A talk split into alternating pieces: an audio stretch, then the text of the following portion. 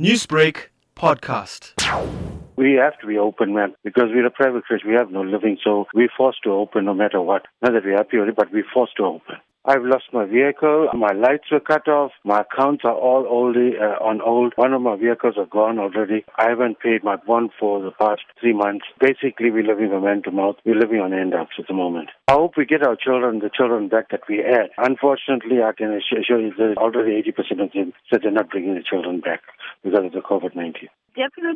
My parents were requesting that uh, we open. We are totally compliant. We feel that we are ready to take on the preschoolers and the uh, smaller age groups as well, so parents can go to work.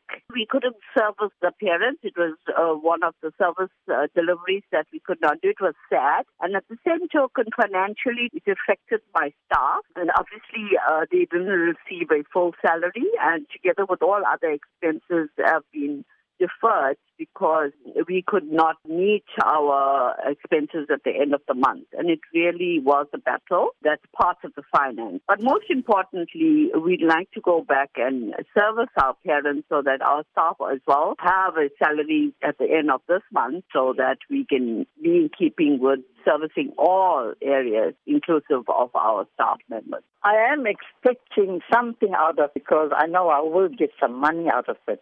Uh, not really, really happy, but I've got no choice because of the virus that's spreading. Mostly no income, no food. I have to depend, take loans. My children, two of my children were retrenched as well, so I couldn't get help from them.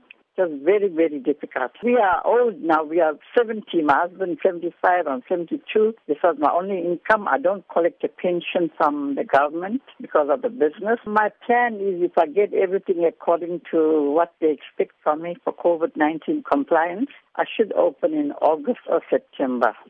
Newsbreak, Lotus FM, powered by SABC News.